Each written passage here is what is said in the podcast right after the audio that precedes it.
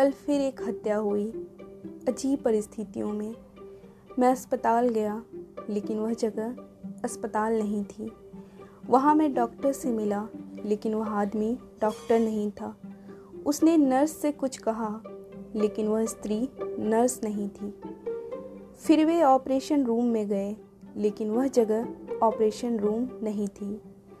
वहाँ बेहोश करने वाला डॉक्टर पहले से ही मौजूद था। मगर वह भी दरअसल कोई और था। फिर वहाँ एक अधमरा बच्चा लाया गया, जो बीमार नहीं, भूखा था।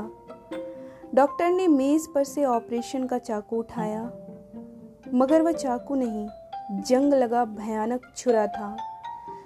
छुरे को बच्चे के पेट में भोंकते हुए उसने कहा, अब यह बिल्कुल ठीक हो जाएगा।